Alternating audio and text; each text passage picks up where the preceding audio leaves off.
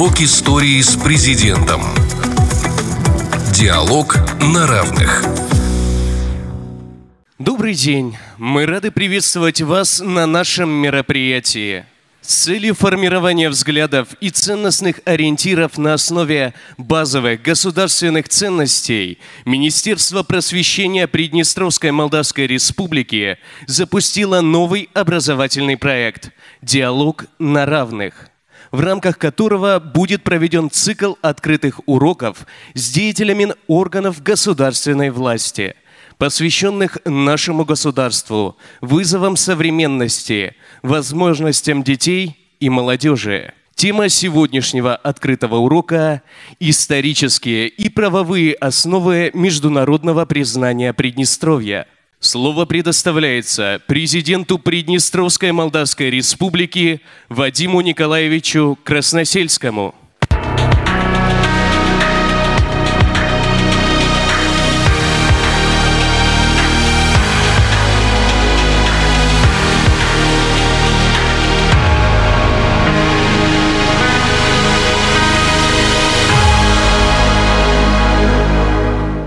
уважаемые учащиеся, преподаватели, уважаемые руководители органа госвласти и управления, дорогие приднестровцы.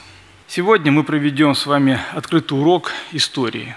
Истории нашего родного края Приднестровья. Историю важно знать, ведь в истории не только прошлое, но если грамотно и честно изучать историю, то можно найти и день сегодняшний, и даже день завтрашний. Избитая фраза «без истории нет будущего», ну, так оно и есть, это истина. Тот, кто не знает свою историю, даже не имеет права на будущее на самом деле. И история, дорогие ребята, это не только даты и события. История – это то, что формирует наши ценности. Языки, литературу, традиции, обычаи. А вот эти ценности и формируют общность, приднестровский народ, в частности, приднестровский народ, вообще народ. Следовательно, история формирует приднестровский народ. Вот как здесь без истории? Не будешь знать истории, не будешь понимать и приднестровского народа, суть его не будешь понимать. А без сути и понимания приднестровского народа ты абсолютно не будешь понимать и становление приднестровской государственности, правовых основ этой государственности. На самом деле у меня сейчас сложная задача – то, что сейчас я вам расскажу, оно вмещается в 8 томов энциклопедии, которые сейчас издается. 8 томов энциклопедии. А мне надо за час с лишним дать вам основу и дать вам, скажем так, событиями, интересными событиями. Это сложно, поэтому послушайте. Я думаю, что после того, как пройдет урок, открытый урок, вы заинтересуетесь, можете посмотреть в интернете, в иных источниках. То есть я даю трамплин для дальнейших знаний – это самое важное. Приднестровской Молдавской Республике 33 года. Но нашему краю под названием Приднестровье, то есть территория Приднестре, многие тысячелетия. Многие великие народы оставили здесь яркий свой след. Это и кемерийцы, и скифы, и готы, и сарматы, и гуны, и славяне, и авары, и татары, и монголы и так далее. Но я бы хотел остановиться на скифской культуре – на сегодняшний день в нашем крае, как он исторически назывался, Северное Причерноморье, это Приднестровье, насчитывается более 600 курганов, нетронутых временем. Скажу так, что вот если взять Одесскую область, взять Николаевскую, Херсонскую, или, либо Крым, то, к сожалению, курганы там во многом разграблены. Нам повезло. У нас курганы не тронуты. Это как раз предмет исследования археологов – на сегодняшний день добыты тысячи различных артефактов. Они находятся в музеях. Я вам советую посетить археологический музей, который находится в Екатерининском парке. Там вы прикоснетесь к истории этих народов, которые я обозначил, скифом, и будете свидетелями, скажем так, тех артефактов, которые там представлены. Древнегреческий историк Геродот, который жил в V веке до нашей эры, первый посетил наш край, Приднестровье – и описал Приднестровье как землю скифов, как землю великого народа, которые уже владели и земледелием, и обработкой металлов, и были, конечно, великие войны. Не обошла историю Приднестровья Киевская Русь. которая была сформирована в IX веке и простирала здесь, э, скажем так, свое влияние. Потом Киевская Русь воевала и с печенегами, и с торками, и с половцами. В результате в XII-XIII веке на территории Приднестровья возникла первая, скажем так, государственность. Это Галицко-Волынское княжество, которое пало под ударами монголо-татар, XIII век. В XIV веке на нашей территории возникает другая империя. Мы относимся к другой империи. Это польско-литовское княжество. А уже в XIV-XV веках, скажем так, южная окраина и южное Приднестровье становятся зоной интересов турок – и в 1538 году турки захватывают город Тигину, Тигинякич, и строят там крепость под названием крепость Бендеры, как в переводе с турецкого «укрепленный пункт». И вот именно с того времени крепость Бендеры, город Бендеры как крепость, э, стали играть очень важную и военную стратегическую роль, и экономическую роль. На рубеже 15-17 веков наша территория является зона интересов как польско-литовского княжества, как османской порты, как крымских татар, так и войска Запорожского. Вообще войско Запорожское периодически совершает набеги на крепость Бендер, разрушает ее, захватывают ее.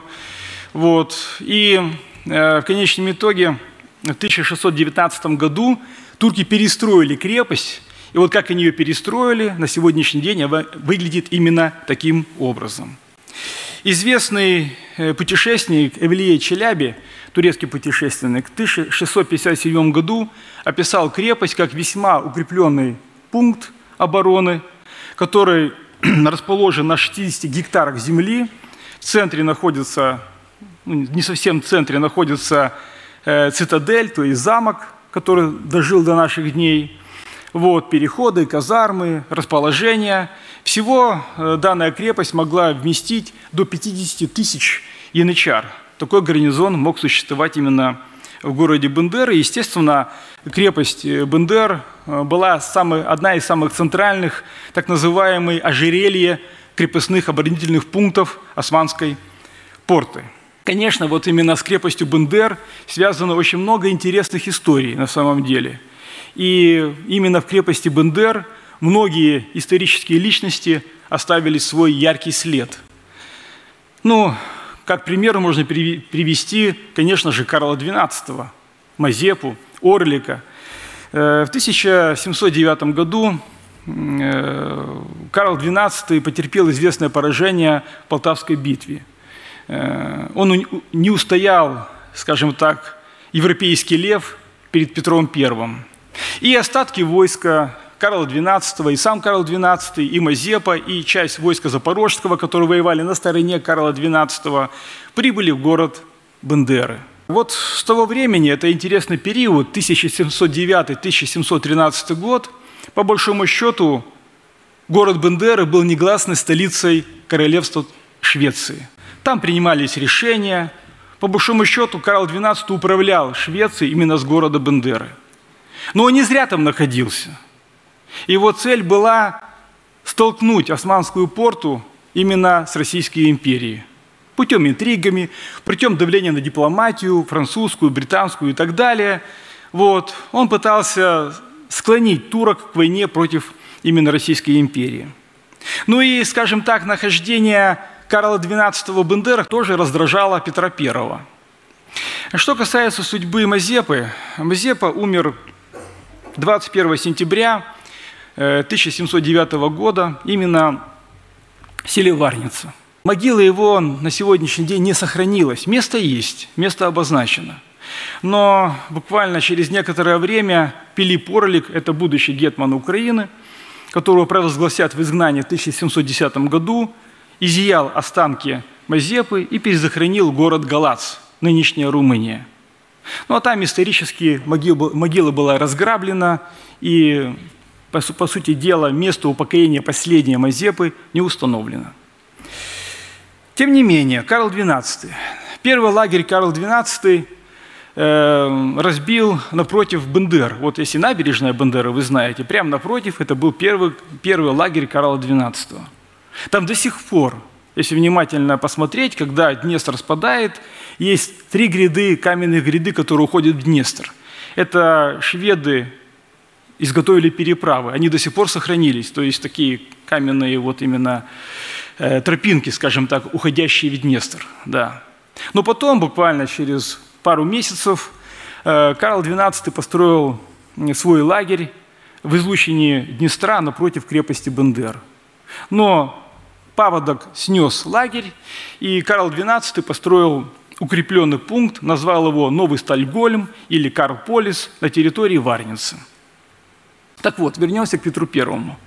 Реально, конечно, Петра I раздражал и Карл XII, раздражала Османская порта, и летом 1711 года э, Петр I, лично возглавив русские войска, выдвинулся так называемый Дунайский поход, который, скажем так, закончился крахом для русской армии. Не смогли они дойти до Дуная, они дошли до Прута, речка Прут. Это граница между современной Молдовой и Румынией. Там они были прижаты турецкими войсками и не смогли продвинуться дальше. Кроме того, они были окружены, по сути дела, турецкими войсками. Ситуация была весьма сложная, и надо было заключать мир между Турцией и э, Российской империей. Этим занимался Петр I. В это время Карл XII находился в городе Бендеры. Он узнал о мирных переговорах, скочил на коня и проскакал вот от Бендер аж до того места, до речки Пруд. Вот. При, притом в горячке проскакал и мимо русских позиций, и мимо турецких позиций, и явился к сироксиру лагеря и к визирю Махмед Паше. И потребовал от него дать ему войска, чтобы он до конца разгромил Петра I. Но к этому времени э, мирный договор был уже заключен между Портой и Россией. На что Махмед Паша сказал, ты уже их испытал, и мы их попробовали. Если хочешь воевать, бери своих людей, иди воюй. Я своих людей не дам, мирный договор не нарушу. Карл XII ускакал, скажем так, обратно ни с чем, сбешенный, вот, так сказать, данным отказом. 13 августа 1711 года русские войска покинули пределы нынешней Бессарабии, Молдовы, ушли к себе, скажем так, в Санкт-Петербург, Москву, на места дислокации. Но Карл XII был мстительный человек, очень мстительный человек. И путем уже давления интригами на французскую дипломатию он добился отстранения от должности визиря Махмед Паши, и в конечном итоге Махмед Пашу казнили в Турции, отрубив ему голову. На этом история Карла XII не закончилась в городе Бендер. Так сказать, продолжал находиться там, интригуя и сталкивая османскую порту именно с Россией. Султана это раздражало. И есть такой момент в истории, когда султан прислал арабских жеребцов Карлу XII, намекая, что, дорогой, пора уже уехать себе домой. Ты задержался здесь, в Бандерах. Вот. А что сделал Карл XII? Он порубил арабских жеребцов на мясо и засолил их в бочки. И потом сказал к Сироксиру крепости, говорит, я подумал, что мне провиан послали. Ну, понимаете, да, вообще Карла XII турки прозвали металлическая башка, то есть из-за своего, своего упрямства и так далее. Ну, в конечном итоге турки получили приказ выдворить силой Карла XII с территории крепости Бандеры – и 1 февраля 1713 года состоялся знаменитый Калабалык, то есть схватка, беспорядок, сражение. В результате, конечно, неравного боя Карл XII был даже ранен, ему оторвало кончик носа, кончик пальца, он был пленен и направлен в Турцию. Все его люди были перебиты практически. Потом, конечно же, турки его вернули в Швецию, и через 4 года Карл XII погиб – уже в Норвегии в очередной баталии. Вот на гербе города Бендеры двуглавый орел Российской империи, а снизу лев. Лев олицетворяет Карла XII, который спокойно лежит в городе Бендеры. Вообще, конечно, потом крепость Бендеры была центр притяжения интересов как России, как и Турции. Ну, это и понятно. Все последующие русско-турецкие войны не обходили крепость Бендеры стороной – Первая попытка взять крепость Бендеры была предпринята фельдмаршалом Минихом в 1738 году. Тогда он подошел со своим войском и пытался осадить крепость Бендеры, но, не сумев переправиться через Днестр, просто обстреливал артиллерийскими орудиями данный укрепленный пункт со стороны Паркан, если вот, скажем так, привязаться к местности. Да, но не достиг успеха и вынужден был повернуть назад. В этой артиллерийских дуэлях принимал участие и всем известный барон Мюнхгаузен. Тогда он был совсем молодым юношей, 18 лет. Он был адъютантом принца Урлиха, который участвовал в составе войск Миниха. И вот это описание, где летает на ядре мимо турецкой цитадели, это касаемо крепости Бендера. И вот крепости Бендеры поставлен ему памятник, но не как какому-то комедийному герою, а как ротмистру русской императорской армии. Он прослужил России больше 10 лет при Ане Иоанновне, императрице. Вторая попытка взятия крепости Бендер уже касается другой русско-турецкой войны. 1770 год. Генерал-аншеф Панин Петр Иванович со своим войском 15 июля 1770 года начали осаду крепости Бендер.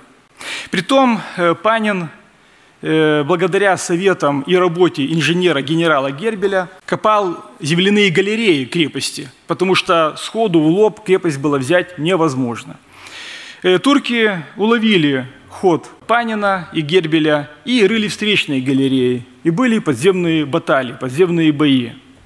Тем не менее, э, Екатерина Великая торопила со взятием крепости Бендер, и с 15 на 16 сентября 1770 года состоялось генеральное сражение. При этом в одну из галерей был заложен так называемый глоб де капрессион, большая бомба весом 6,5 тонн пороха. Данный порох был взорван, и в эту нишу, в это разрушение были выдвинуты три колонны русских войск. Первым пал полковник Миллер, командир Тамбовского полка. Ему установлен бюст возле крепости. Но, тем не менее, крепость была взята. Погибло много людей, погибло много турок, погибло много и русских воинов. Тем не менее, в результате Каучук-Кайнеджийского мирного договора крепость опять была дана туркам. Следующий этап русско-турецких войн – это 1789 год. В это время крепость осадил всем известный фельдмаршал великий князь Григорий Александрович Потемкин. Он взял крепость без боя путем осады в 1789 году. И с 1790 по 1991 год, по сути дела, Потемкин находился в Бендерах, жил там, фактически управлял Молдово-Лавским княжеством, включая Бессарабию. Много успел сделать, принципе, за полтора плюс-минус два года. Много успел сделать. Но После его смерти был заключен Яский мирный договор, и граница между Османской портой и Российской империей была установлена по Днестру. Крепость города Бендеры, город Бендеры был опять отдан Османской порте. Ну и заканчивая крепостью Бендеры, окончательно крепость Бендеры перешла под российское владычество в 1806 году. Тогда генерал Мейндорф взял крепость путем обмана – ну, по всей видимости, подкупив Сироксира крепости. Данные действия описал штабс-капитан Котляревский, впоследствии известный украинский письменник. Тем не менее, знаковая дата – 1791 год, Яский мирный договор. Именно с этого момента и начинается формироваться общность, современная общность приднестровского народа. Что произошло? А произошло то, что Россия, освоив малороссийские, новороссийские земли, начала призывать на эти земли людей разных национальностей и разных народностей.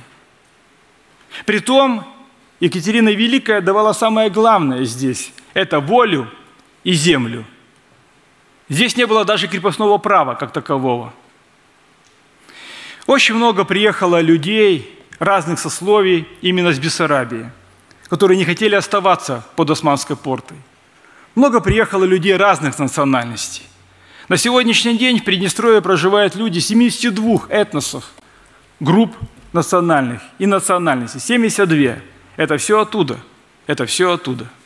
Это все 1792 года. Более того, конечно же, Российская империя была заинтересована в укреплении берега Днестра.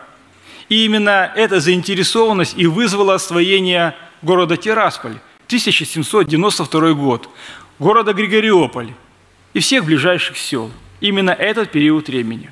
На месте Тирасполя вначале возникла крепость Срединная. Ее строил инженер Девалан, а лично курировал тогда еще генерал-фельдмаршал Суворов. 1792 год является отправной точкой нахождения именно России здесь, на берегах Днестра. Очень много исторических личностей оставили здесь свой яркий след.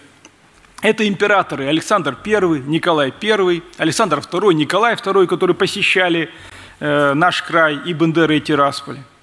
Такие видные фельдмаршалы, как Суворов, Потемкин, Кутузов, Барклай де Толли, Воронцов, Румянцев, Вингенштейн оставили свой след в истории Приднестровья. Генералы Панин, Раевский, Мусин Пушкин, Мейндорф, Драгомиров, Брусилов, да многие-многие другие, понимаете? Жили здесь среди нас в Бендерах, в Тирасполе, в Рыбнице. Румянцев вообще родился в Приднестровье, в селе Строинцы. Так получилось исторически, генерал-фельдмаршал. Так вот, э, в городе Бендеры, наверное, вы видели, хотя бы проезжали мимо, есть кладбище, э, известный некрополь, где захоронены воины 115 полков русской императорской армии, 5 тысяч офицеров, солдат и генералов, 5 тысяч. Притом на плитах выбиты полки, имена, дата рождения и дата смерти. Там все – там все воины Российской империи, которые защищали Россию во всех баталиях. От наполеоновских войск и ранее, и до Первой мировой войны. Советую вам посетить. Желательно с экскурсией, можно и без экскурсии. Можно прочитать имена, ознакомиться с историей. Это наша история, история Приднестровья. Не обошел своим вниманием и поэт Пушкин Александр Сергеевич, конечно же, он был в ссылке в Кишиневе, не раз был в Бендерах с приездом, скажем так, в Одессу э, к фельдмаршалу Воронцову. И в своей поэме, стихотворной поэме «Полтава» он посвятил Бендерам такие строчки. «В краю, где мельный сряд крылатых, ограда мирная обступил, Бендер, пустынные раскаты, где бродят буйволы рогаты вокруг воинственных могил». Пушкин искал могилу Мазепы. Не зря искал, она там была, но останков уже не было. Кроме того, конечно же, все павшие и драбанты, это личная гвардия Карла XII, также, конечно, захоранивалась там, в городе Бендеры. И посещая исторический некрополь в городе, опять же, Бендеры, вы в этом убедитесь. Вам советую. В 1812 году состоялся Бухарестский мирный договор, который подписал генерал Кутузов тогда еще. После этого он уже был назначен командующей армией, российской армией, став фельдмаршалом. Согласно данного мирного договора, э, Бессарабия отошла э, Российской империи. Нельзя обойти стороной русско-турецкую войну 1877-78 годов. Я хочу напомнить, это была освободительная война, где Александр II освобождал южных славян – которые были под гнетом османской порты. Кстати говоря, в этой войне приняли участие наши земляки. Это 55-й Подольский пехотный полк, 56-й Житомирский пехотный полк, Астраханский и Волынский, которые входили в 14-ю пехотную дивизию, которая дислоцировалась в Приднестровье. И гора Святого Николая и Шипсинский перевал полит обильно кровью именно наших земляков. Именно наши земляки освободили Болгарию, и дали независимость Румынии, Болгарии, Сербии и иным государствам Южной Европы. Это факт. Такие геополитические события, как Первая мировая война, Октябрьский переворот, аннексия Бессарабии и Карельской Румынии тоже, конечно, оставили свой след в истории нашего края. Тем не менее, на этом остановимся. В 1918 году Королевская Румыния аннексировала Бессарабию. И тогда по инициативе уже советского правительства 29 июля 1924 года была создана Молдавская автономная Советская Социалистическая Республика. Это важно понимать. Это, по большому счету, основа нашей государственности Приднестровской Молдавской Республики. Зачем была создана Майя СССР как таковая? Вот на левом берегу. Она была создана с целью сохранения молдавского языка, молдавской культуры и молдавской истории. Почему? Да потому что румыны полностью исключали и молдавский язык, и молдавскую историю, и как такой молдавский этнос. Следующее геополитическое событие – это заключенный 23 августа 1939 года пактом Молотова-Риббентропа. Вообще, данный пакт, он, скажем так, в истории противоречив. Но я выскажу свое мнение, хотя это заслуживает отдельных лекций на самом деле. Не было бы Мюнхенского сговора в 1938 году – где Франция и Британия сыграли роль вместе с Гитлером по расчленению Чехословакии, не было бы и однозначно пакта Молотова-Риббентропа. Тем не менее, согласно секретных протоколов пакта Молотова-Риббентропа, Бессарабия опять отходила к Советскому Союзу, к Советской России. Что сделали тогда советские руководители? Они присоединили Бессарабию к МАССР. Не мы туда пришли, а их Бессарабию присоединили к нам, и сделав Молдавскую Советскую Социалистическую Республику, МССР. Итак, мы были в составе Советского Союза. Это принципиальный вопрос. Не мы пришли туда, а Бессарабию присоединили к нам, к МССР. Это важно. Потом, конечно, была Великая Отечественная война. Самая кровавая, трагическая война в истории человечества – Советскому Союзу противостояли государства оси, так называемые, по большому счету все государства Европы. Но тем не менее, в результате успешных проведенных операций в 1944 году началось освобождение Приднестровья. Это Уманская-Баташанская операция, Одесская операция, Яско-Кишиневская операция. Что оставили нам фашисты на нашей земле? Оставили концлагеря, гетто, расстрелянных людей – тысячи расстрелянных людей. И здесь, уважаемые ребята, хочу остановиться на очень важном моменте.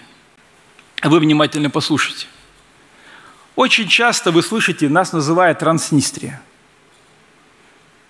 Сразу скажу, начну с конца. Для нас это оскорбительный термин и неприемлемый для Приднестровья термин Транснистрия. Мы Приднестровье, а не Транснистрия. Почему объясняю? Когда Приднестровье было оккупировано Э, фашистской Германии и фашистской Румынии, именно оккупационные войска придумали нам термин «Транснистрия». Территория за Днестром, Транснистрия. И под этой вывеской, уважаемые ребята, создавались концлагеря, гетто, и погибли по разным данным на всей территории так называемой Транснистрии, это включая Детскую область, порядка 800 тысяч человек – только в городе Дубасары было расстреляно порядка 20 тысяч людей еврейской национальности, да и не только. Поэтому термин «транснистрия» для нас – это оккупация, это фашизм и оскорбление в адрес приднестровского народа. Поэтому, когда я встречаюсь с различными западными, скажем так, дипломатами, я всегда не прошу, а требую не называть нас Транснистрия, а называть нас Приднестровье. Транснистрия – это фашизм это уничтожение, это гетто, это концлагеря. Слова синонимы. Потом, конечно, Молдавская ССР получила мощное развитие в составе Советского Союза. Советский Союз вложил сюда миллиарды денежных средств, отстроил, по сути дела, Молдавскую ССР.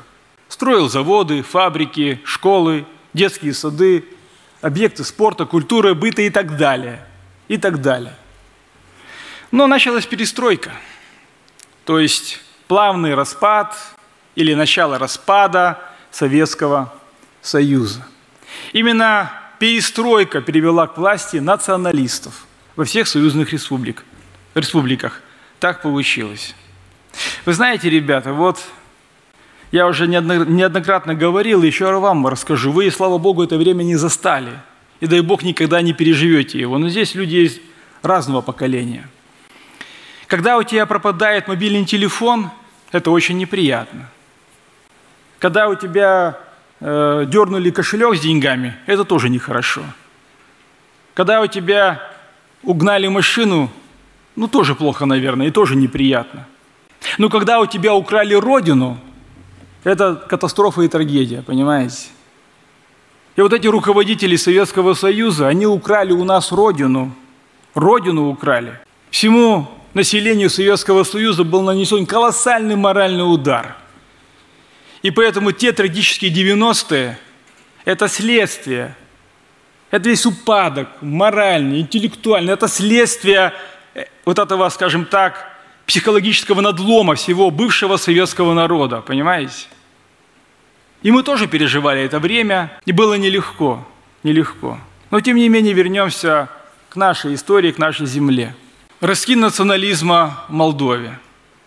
31 августа 1989 года, еще за два года до распада Советского Союза, парламент Молдовы принимает закон о языке, о румынском языке на латынице. То есть у многонационального народа Молдовы, Приднестровья забирает право говорить на родных языках. На русском, на украинском, на еврейском, на польском, на немецком, на ком угодно. Только на румынском. Ну что ж, это было их решение. Конечно же, данное решение вызвало массовый протест среди населения Приднестровья. Создается ОСТК, то есть рабочие комитеты, проводятся демонстрации. Мы показываем свое, скажем так, нежелание говорить на румынском языке Кишиневу, но нас не слышит. Нас не слышит.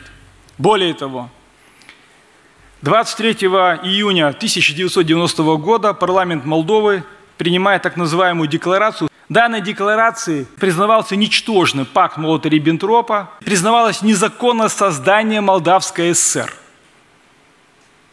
То есть фактически, юридически Молдова отказалась от нас – я вам не зря говорил. Бессарабию присоединили к нам, и было создано Молдавская ССР. И парламент Молдовы, высший законодательный орган, принимает решение, юридическое решение о незаконности создания Молдавской ССР. То есть юридически, да и фактически Кишинев отказывается от Тирасполя. Это решение было подтверждено Декларацией независимости 27 августа уже 1991 года. Это основной документ Молдовы. Есть решение Конституционного суда, согласно которого правовая сила Декларации независимости стоит выше Конституции данного государства. Так вот, в этой декларации о независимости было подтверждено незаконное создание Молдавской ССР, это раз – Молдова взяла на себя обязательство ликвидации прямых последствий пакта Молотова-Риббентропа – это два, и вводился один окончательный язык – румынский. Это три. Что оставалось сделать нам, приднестровцам? При этом надо отметить, что в отношении приднестровцев вели себя нехорошо центральные власти Кишинева. Первое, что мы почувствовали на себе, приднестровцев, в тот момент – это отсутствие правовой защиты. Вот представьте себе, у нас убивали людей, депутатов э, Верховного Совета Молдавской ССР, других должностных лиц. Правоохранительные органы Молдовы не брали заявление к рассмотрению по факту убийства. Такое можно себе представить? Нет. В нормальном государстве, конечно же. То есть фактически жители Приднестровья были выведены из правовой защиты метрополии, то есть Молдовы и Кишинева.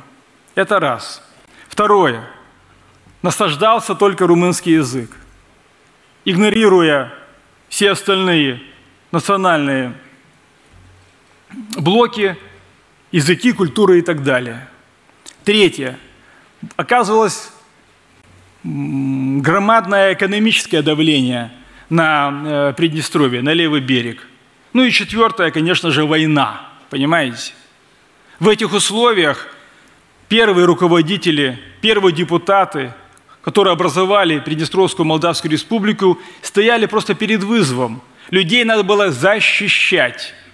Надо было создавать что-то, что позволит защитить людей. Права, свободу, экономику, культуру, национальности и так далее. Один выход – создание государства – только государство путем, скажем так, действия определенных механизмов может это сделать. Никто более. Поэтому создание Приднестровской Молдавской Республики было исторической необходимостью защиты людей, защиты Приднестровского народа. Это тоже факт. 20 июня 90 -го года состоялся в Парканах первый съезд депутатов всех уровней, где были приняты первые документы экономического развития этого края под названием Приднестровье, и был выбран Координационный совет. А вот 2 сентября 1990 года на втором съезде депутатов всех уровней единогласно была провозглашена Приднестровская, Молдавская, Советская Социалистическая Республика в составе Союза СССР. Советский Союз еще был. То есть мы не выходили из состава Советского Союза. Мы не выходили из Молдовы. Мы в Молдове никогда не были.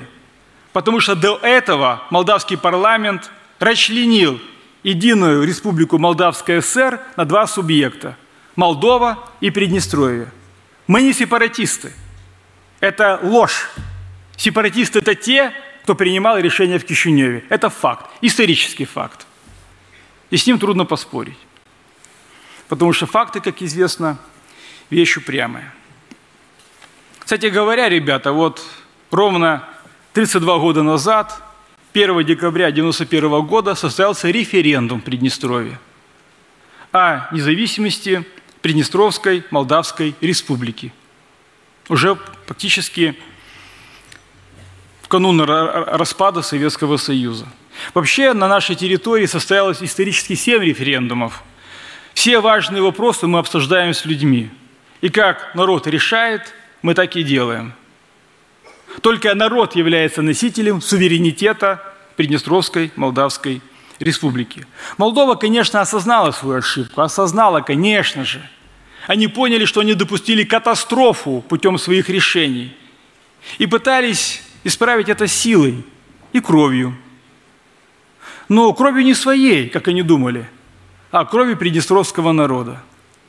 Провокации были и в 90-м году, и в 91 году, но основная фаза всех провокаций – это 92 год. Это 1 марта 92 года провокация возле Дубосарского РВД, где погиб начальник милиции капитан Сивченко. Погиб казак Зубков. 2 марта также в Дубосарах э, отряды полиции особого назначения ОПОН атаковал дома офицерского состава, где жили жены и дети офицеров бывшей 14-й армии, и только гвардейцы смогли отбить эту атаку. При этом погиб майор Воронков и остальные гвардейцы. Кстати говоря, майор Воронков погиб следующим образом. Тоже важно понимать. Вслед отступающим женщинам и детям кто-то из молдавской полицейских кинул гранату. Гранату кинул. А вот майор Воронков накрыл грудью эту гранату – чем, конечно, спас жизни женщин и детей, но погиб сам. Это история. Тем не менее, конечно, переговоры шли.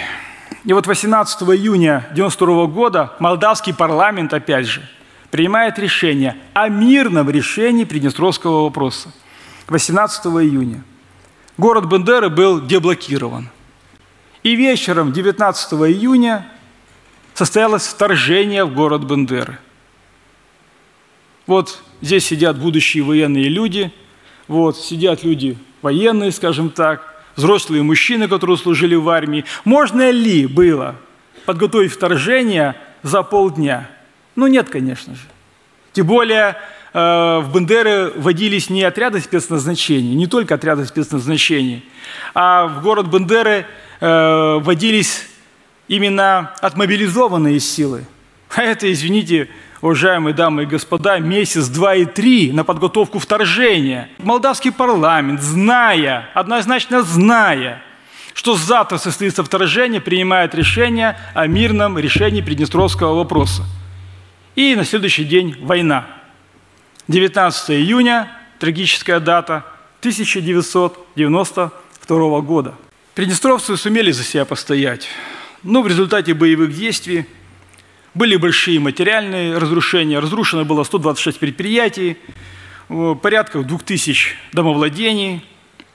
Погибло 804 жителя Приднестровья, 91 пропал без вести, порядка полутора тысяч получили ранения различной степени тяжести. Уважаемые ребята, уважаемые приднестровцы, прошу почтить память защитников Приднестровья, тех, кто погиб, тех, кто скончался, минутой молчания.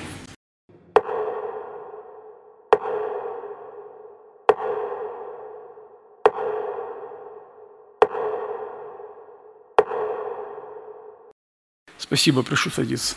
Здесь очень важно, вспоминая о войне 92 года, вспомнить роль так называемых гражданских наблюдателей.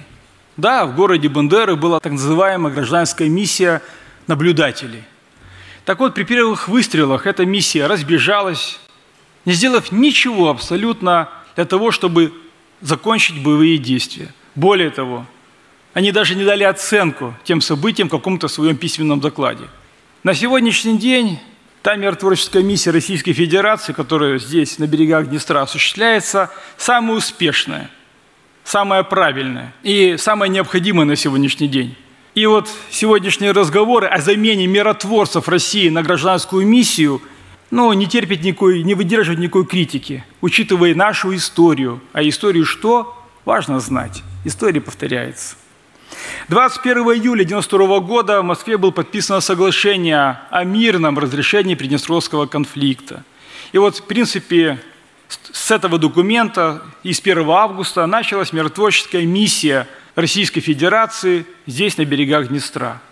Миротворцы не только российские, миротворцы и приднестровские, миротворцы и молдавские. Тем не менее, за данный период времени, с 1992 года по сей день, не было боевых действий, и мир сохраняется у нас дома, на берегах Днестра. Уважаемые ребята, теперь я подошел к самому, наверное, важному в своем докладе. Это к народу, приднестровскому народу. Давайте с вами поразмышляем. Что формирует народ? На основе того, что, в принципе, я рассказал. Народ формирует язык, литература, история, традиции, обычаи и так далее – это все формирует ценности, ценности формируют народ. Понятно? Конечно же, вопрос всем в зале. А кто у нас проживает в Приднестровье? Молдаване только? Нет. Русские только? Нет. Украинцы? Нет. У нас проживает многонациональный приднестровский народ, который создан еще Екатериной II и дожил до сегодняшних дней. Это тоже исторический факт. Конечно, он преобразился, стал многогранный, он есть. А теперь давайте порассуждаем, что происходит в современной Молдове. В современной Молдове язык только румынский, история румын, литература румынская, все румынское. Следовательно, эти все позиции формируют новый румынский бессарабский народ. Что самое тревожное, что самое катастрофичное во всей этой истории, понимаете? А катастрофа в том, что в новом бессарабском румынском народе есть место всем. И русским, и украинцам, и евреям, и полякам, и немцам, всем. Молдаванам там нет места. Их там нет и быть не может. Еще в 2009 году есть такой реестр языков, называется ICO. Посмотрите в интернете, если интересно будет. Вот там языки всего мира – там есть языки каких-то аулов на Кавказе, которые там говорят 50 человек на этом языке. Вот с того реестра был вычеркнут молдавский язык, оставлен только румынский. Все. Точка. Это факт. На сегодняшний день можно справедливо утверждать, что история последних 30 лет создала два новых народа. Новый бессарабский румынский и приднестровский народ. Как бы что ни говорил, это история. Что сегодня? Конечно же, сегодня мы переживаем нелегкие времена. Вокруг нас боевые действия. Никуда не денешься. Наша задача – руководство Приднестровья, всего приднестровского народа. Самое главное – сохранить мир на Приднестровской земле, продолжить переговорный процесс, который, конечно же, очень сильно стагнирован и зашел в тупик. Но мы работаем, несмотря на все трудности. Мы развиваемся, развиваем экономику, платим социальные обязательства, живем в своем Приднестровье. На сегодняшний день Приднестровье живет и развивается согласно стратегии развития Приднестровской Молдавской Республики, утвержденным указом президента 12 декабря 2018 года. И рассчитана на период действия 19-26 год, то есть на 8 лет. Я обозначу, помимо тех задач, которые поставлены органам госвласти и управления, есть три основных принципа жизни Приднестровья. Это политическая стабильность, экономическая самодостаточность и социальная справедливость. Кроме того, в этом указе прописана наша государственная идея. Государственная, не национальная. В многонациональном государстве нельзя идею называть национальной. Государственная идея. Первый пункт – это укрепление независимости Приднестровской Молдавской Республики и дальнейшее обретение признанности. Второй пункт – продолжение формирования общности Приднестровский народ, развивая языки, традиции, этносы и так далее. И третье – построение социально ориентированного государства с рыночной формой экономики. Все очень просто, ясно и по делу. Уважаемые учащиеся, по большому счету вложился э, в академический час, скажем так. Я вам дал только то, чтобы вы поинтересовались дальше, услышали меня, влезли в этот интернет, не только играют или переписываясь друг с другом, но, тем не менее, интересовались и историей. Там много чего интересного на самом деле есть. Зашли в библиотеку, там что-то посмотрели. Все весьма очень интересно. Я вам советую. Еще раз говорю, что Приднестровье многогранно, как территория, а государственница нашей Приднестровской Молдавской Республики 33 года. И важно знать свою историю, важно чтить своих предков, надо строить планы и на будущее. Я убежден, что Приднестровская Молдавская Республика будет признана мировым сообществом.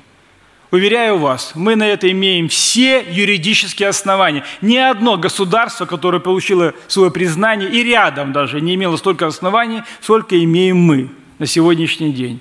Это тоже факт. Поэтому гордитесь Приднестровьем, любите Приднестровье. А всем я желаю вам, конечно же, личного здоровья и мира.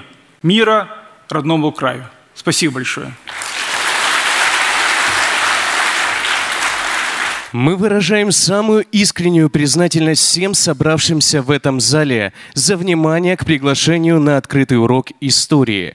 Сегодня культурно-историческое просвещение должно рассматриваться не просто как идеологическое воспитание и культурное обслуживание, а как стимулирование культурной активности людей – и в этом контексте особо надлежит выделить историческое знание.